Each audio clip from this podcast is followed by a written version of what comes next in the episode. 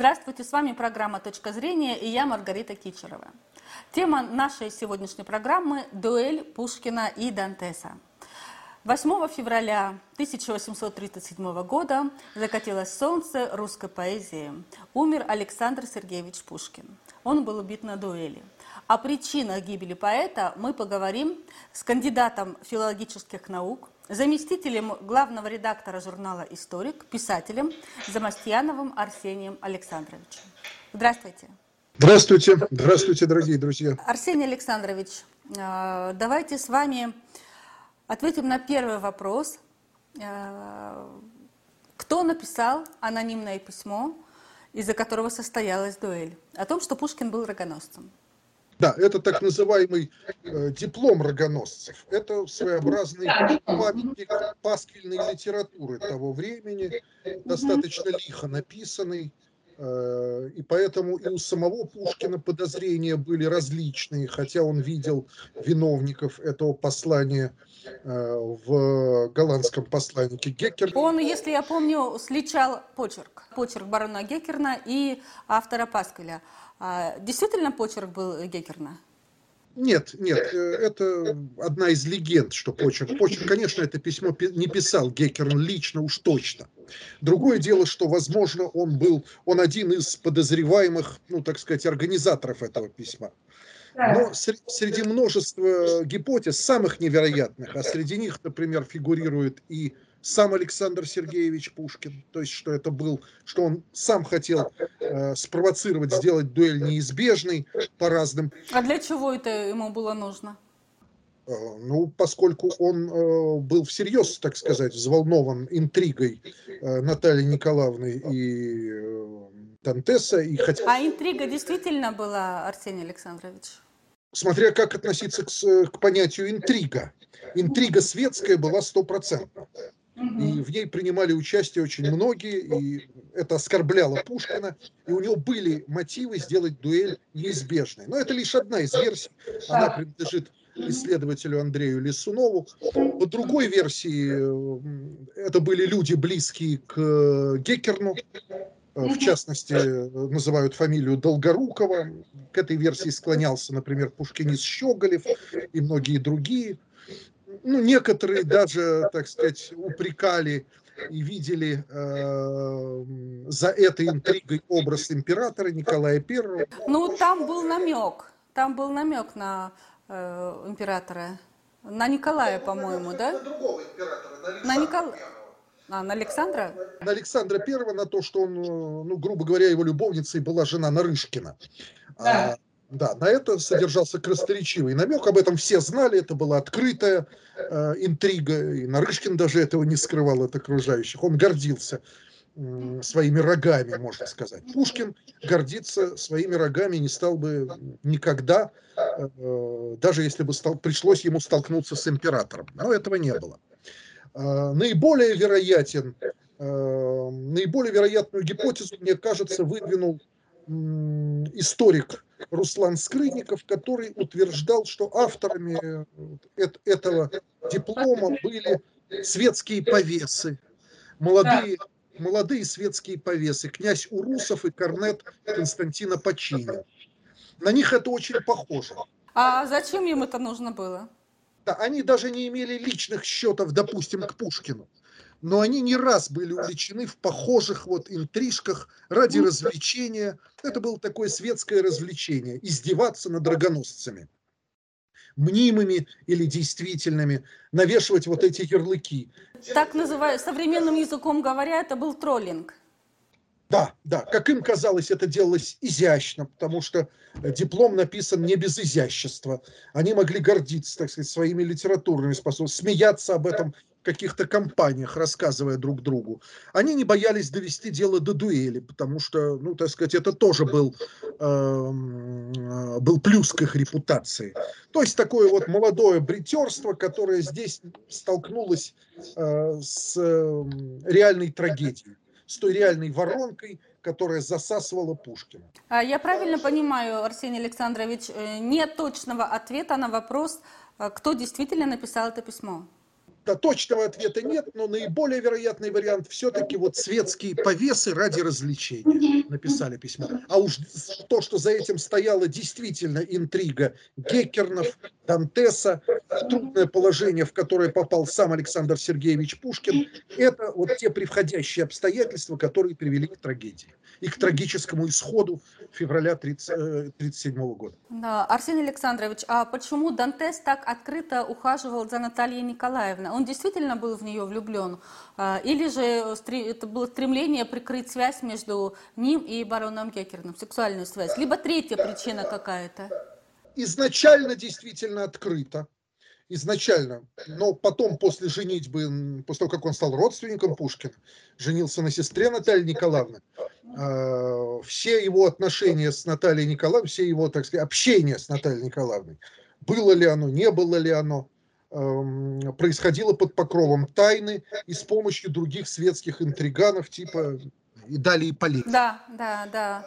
То есть сначала... Печально известные далее политики. Флирт, который для кавалергарда был привычен, был... Э, да, с одной стороны, ему нужно было прикрыть вот эти слухи о нетрадиционной, так сказать, позорной связи с э, бароном Геккером. Но это же было реальностью. Э, скорее всего, да, но мы не можем говорить, насколько она была платонической или, или нет.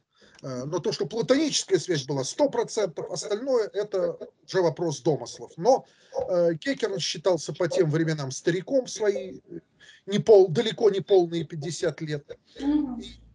Когда Пушкин его вызвал на дуэль, он, ну, все понимали, его вызвал, все понимали, что э, он не способен физически сражаться на дуэли за него будет сражаться его прием сын Дантес. Это, такой момент в этой истории тоже был.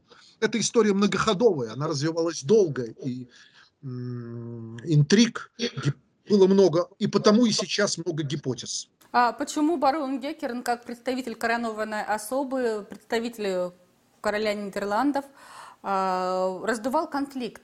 Э, ведь он э, мог бы вполне его прекратить. Ну, вы знаете, он пытался его притушить. Да? А, да, по одной из версий действительно он был раздувателем конфликта, вот и стоял за написанием этих писем и распускал слухи о том, что Пушкин, так сказать, тоже не верен своей жене и, э, так сказать, ухаживает за Александриной Гончаровой, сестрой жены. А это на самом деле слухи о любовной связи Александрины и Александра Сергеевича? Ну, будем говорить, что слухи. И распускало их э, окружение Геккерна это определенно. А, вот здесь он, так сказать, наносил ответный удар. Но, скорее всего, он наносил этот ответный удар, во-первых, чтобы обезопаситься от дуэли, которая для Пушкина это для репутации мало что меняла. Для таких повес, как у русов и Апочинин, дуэль была только плюсом к их рискованной и без того, так сказать, веселой репутации. А для Геккерна и Дантеса такая дуэль стала бы концом их э, дипломатической и офицерской. Ну, так и получилось, по сути. Так и случилось, да. И это Геккерн прекрасно понимал. Поэтому он пытался этого избежать, пытался притушить, пытался э, прийти к компромиссу с Александром Сергеевичем Пушкиным. И здесь бескомпромиссно вел себя Пушкин. Э, во-первых, тут тоже есть разные объяснения. С одной стороны, он был очень горяч, э, так сказать, в обиде, горяч, когда чувствовал себя оскорбленным, а с другой стороны, Пушкин находился в то время в таком сложном положении, что есть версия, что это было, ну, не самоубийство, конечно, не тяга к самоубийству, а, но а, некая тяга к э, экстремальному поведению в сложнейшей тупиковой ситуации, в которую попал Александр Сергеевич Пушкин. То есть, по сути, он не знал, что ему делать, и э, панические атаки, говоря современным языком, его направляли да, и с финансовой точки зрения, и ну, не находил он себя вот в последние месяцы жизни. И стихи у него не шли, как мы знаем, у него очень мало написано в последние, за последние полгода. Но э, здесь, конечно, особенно печален такой факт, что после гибели Пушкина редко об этом вспоминают. Э, во-первых, император прощает его вдове все долги, которые Александр Сергеевич накопил и которые так его тяготили, эти долги. А во-вторых, друзья Пушкина, опять же, при помощи с благословения двора и властей. Друзья Пушкина не пострадали после дуэли. Я помню, что э, Донзас и, и Дершак, они э, не были наказаны императором, хотя должны были, по сути, э, там по положению о дуэлях, кажется, их должны были казнить, либо ссылку. Нет, не казнить, но небольшое наказание там было, но оно было мягче, чем ожидалось. А друз, другие друзья Пушкина предприняли издание его собрания сочинений. Mm. И после гибели Пушкина. И уже первый том издания этих сочинений за первый год принес вдове Пушкина Наталье Николаевне, ну и, соответственно, его детям, оставшимся без отца, сумму, превышавшую его долги, колоссальную сумму.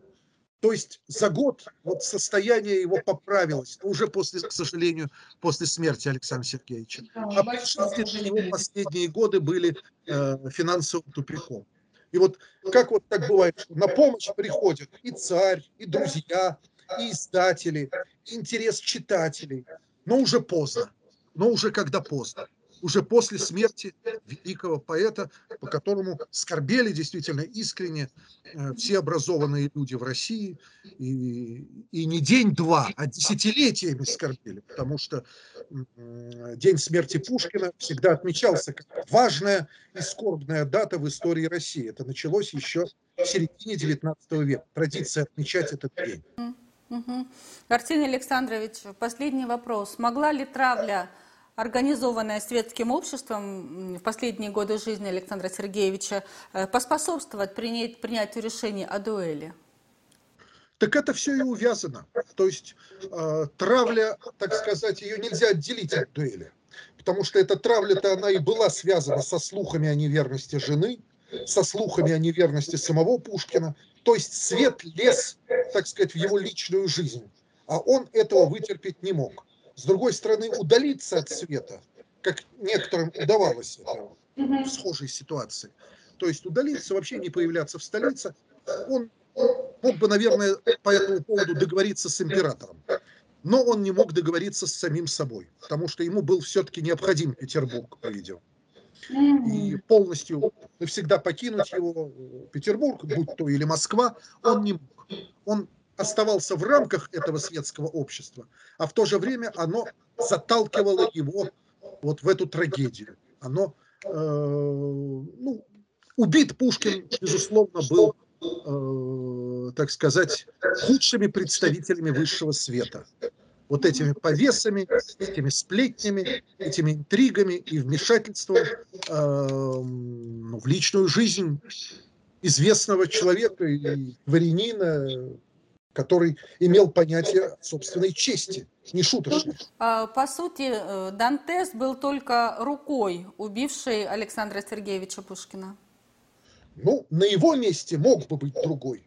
Да. А вот на месте вот тех вот, э, о которых мы говорим, на месте организаторов травли, организаторов сплетни, вот их заменить неким.